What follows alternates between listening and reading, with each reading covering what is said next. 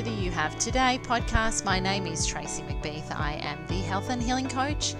I'm so glad you are here. Now is time just for you. You don't have to do anything, you don't have to be anywhere, you don't have to prove anything to anyone. All you need to do is sit back and relax and let what I'm going to share wash over you. Hello, everyone, and welcome to another episode of the You Have Today podcast. So, my name is Tracey McBeath. I know many of you will know who I am. I'm a health, a healing, and a life coach. Essentially, my job is to help people see what they need to see for themselves to create the life that they want to make, to make the changes they want to make, and to become the navigator of their own life. So, today I want to share with you uh, about insight number six from my book, which is all about knowing what to listen to and all about knowing that there is another station, another radio station we can tune into that doesn't come to us via habitual thought, that doesn't come to us via a whole lot of conscious thought around our to do list, what we did yesterday, what we got to do tomorrow, what we got to get done today.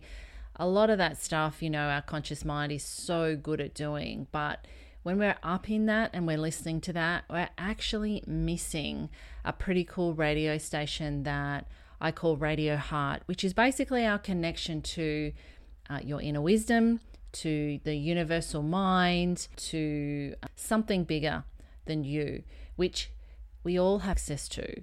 But so many of us have forgotten how to hear it.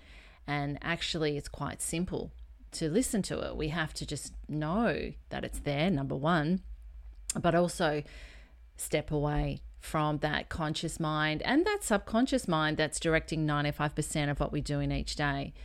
So, last night in my group in the Art of Thriving, we've been talking about how to consciously heal our nervous system, which is a symptom of our past, which is a symptom of a brain that's trying to keep us safe.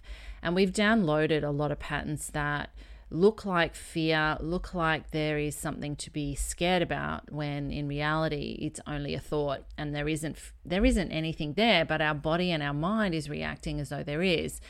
So a lot of that when we don't understand or have awareness that that's happening and that's just a normal function of our mind and body, we get really frightened of it. We get really fearful of it. We don't know what to do with it. Um, and we end up making choices, you know, doing things to try and get rid of it, as opposed to seeing that it's just there because of a function of our mind. We don't need to fear it. We can sit through it and we can remind ourselves that we are safe. I'm going through these 12, I guess, fundamental truths around how to heal our nervous system, our mind, and our body. It's all linked, right? It's all linked. There is no nothing in our body that works in isolation. And we've done one to five, and last night we talked about how to connect to your inner wisdom.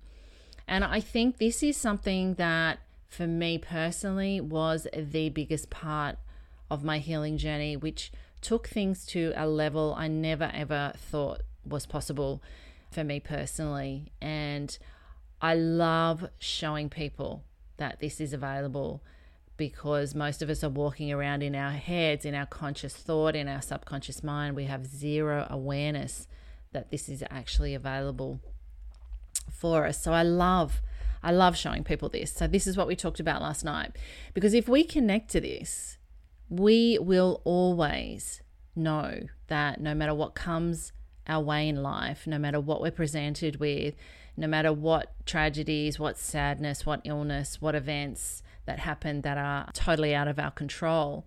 If we have access to this inner wisdom and this universal mind, we will always know. We will know how to navigate it. We will know where to look when we don't know the answers. And we will just trust that we will be presented with what we need to see to get through anything. It is such an inner knowing that is so hard to describe to people who haven't experienced it. You have to experience it. I can only show you that it's there and show you how to connect with it, but you have to be the one curious enough to open your mind and to allow this process to happen because to do it, you have to step away from a lot of the safety. And I'm using safety in quotation marks because it's an illusion.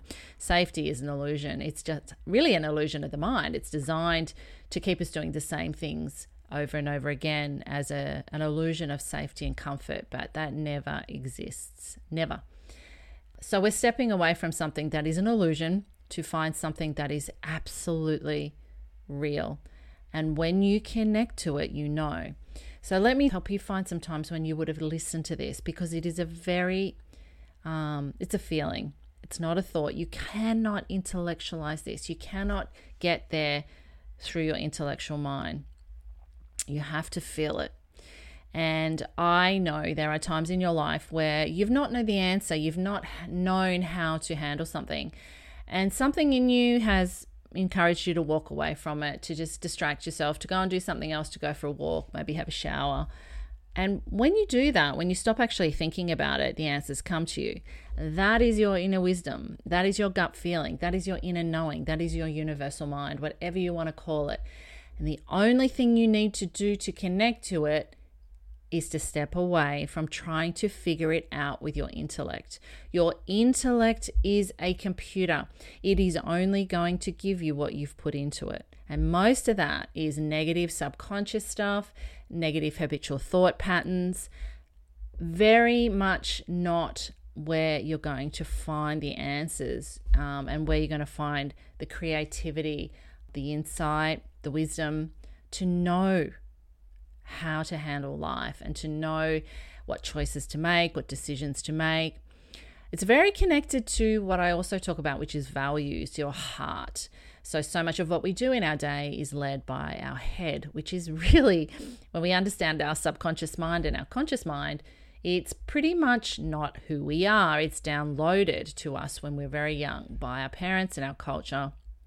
And when we are distracted in our conscious mind with all the to do lists and all the things we've got to do and all of this and all of that, guess what's taking over when we're not actually present to make conscious choices in our day?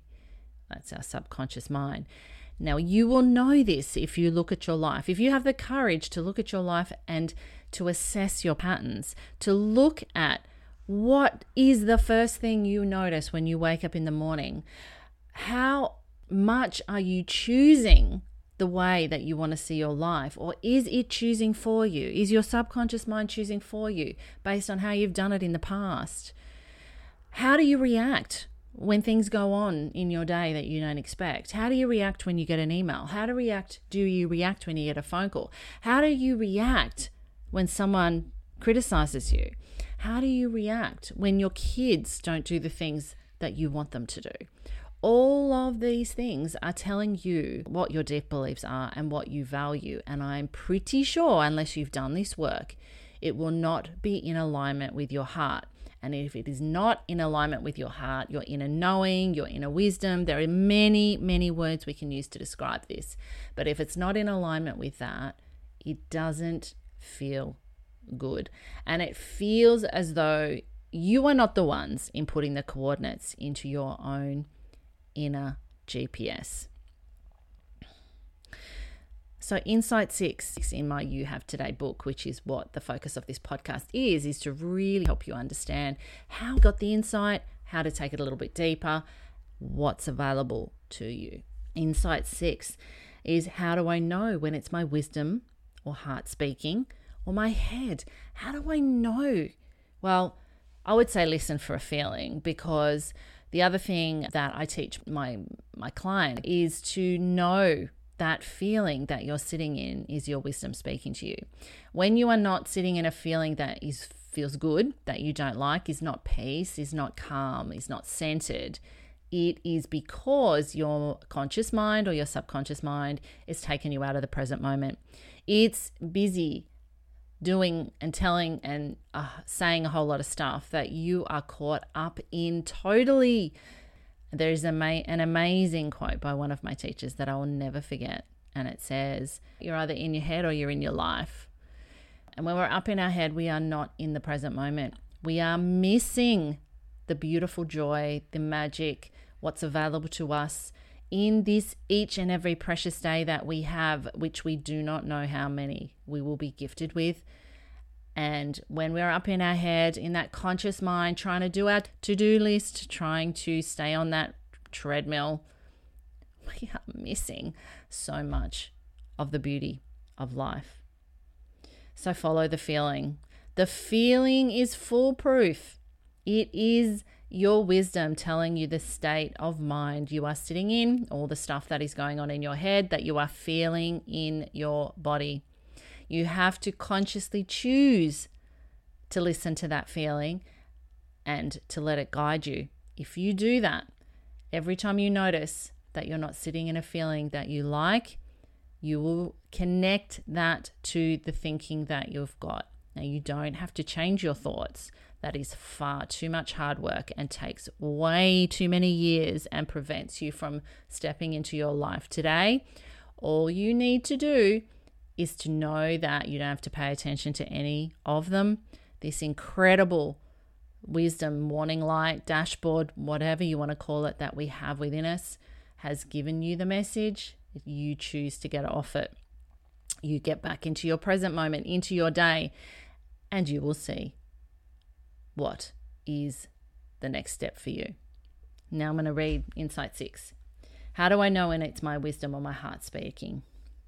One of my teachers, Dr. Amy Johnson, talks about this as being the difference between little mind, being our internal computer brain, and big mind, being our access to our intuition. This universal internet that gives us the answers when we least expect it. Let me share a little secret. There's a very easy way to work out if wisdom is speaking, because wisdom is always kind. Your habitual brain rarely is. That is where your stories sit of who you think you are and what you're capable of. This is where the same old thoughts come from that say, you can't, you're hopeless, you're not disciplined, you're stupid, you're too old, your dot dot dot. You get the point. I know you hear these stories a lot. But did you know that's just the brain doing what the brain does, spitting out what you have put into it, spitting out the thoughts you have believed and listened to your entire life? Did you know they're not true and you don't have to pay attention to any of them?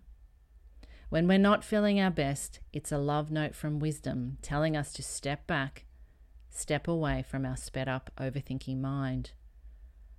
Did you know you are only ever living in the feeling of your thinking? Your mind is the window through which you view the world. Keep in mind that everyone has their own window. What we focus on in our mind creates the feeling within our body. If we feel and reconnect with our body, we will know when our mind is leading us away from our wisdom and away from the present moment, taking us off onto a thought train to nowhere. But you can get off anytime you choose. You just have to be aware that you can choose to get off, and then off you go. Connecting with our feeling will show us whether we're connecting with the best that is available to us, or whether we're simply staying within the limitations of our habitual mind. When we notice our feeling, we can start to connect it to our sped up thinking and decide to step away. Wisdom, then, is the feeling. It's always there, whether we're tuned into it or not. It's always kind. Your habitual mind really is. Wisdom is unlimited potential. Habitual or little mind is limited potential. Your attention to this is what keeps you doing the same things over and over again. Could you see your thoughts as like a swimming pool?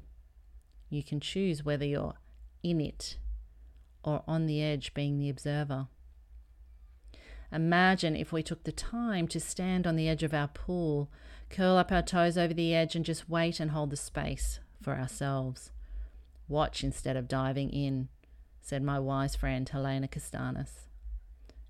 Yes, just imagine. Now, make it happen. See you soon.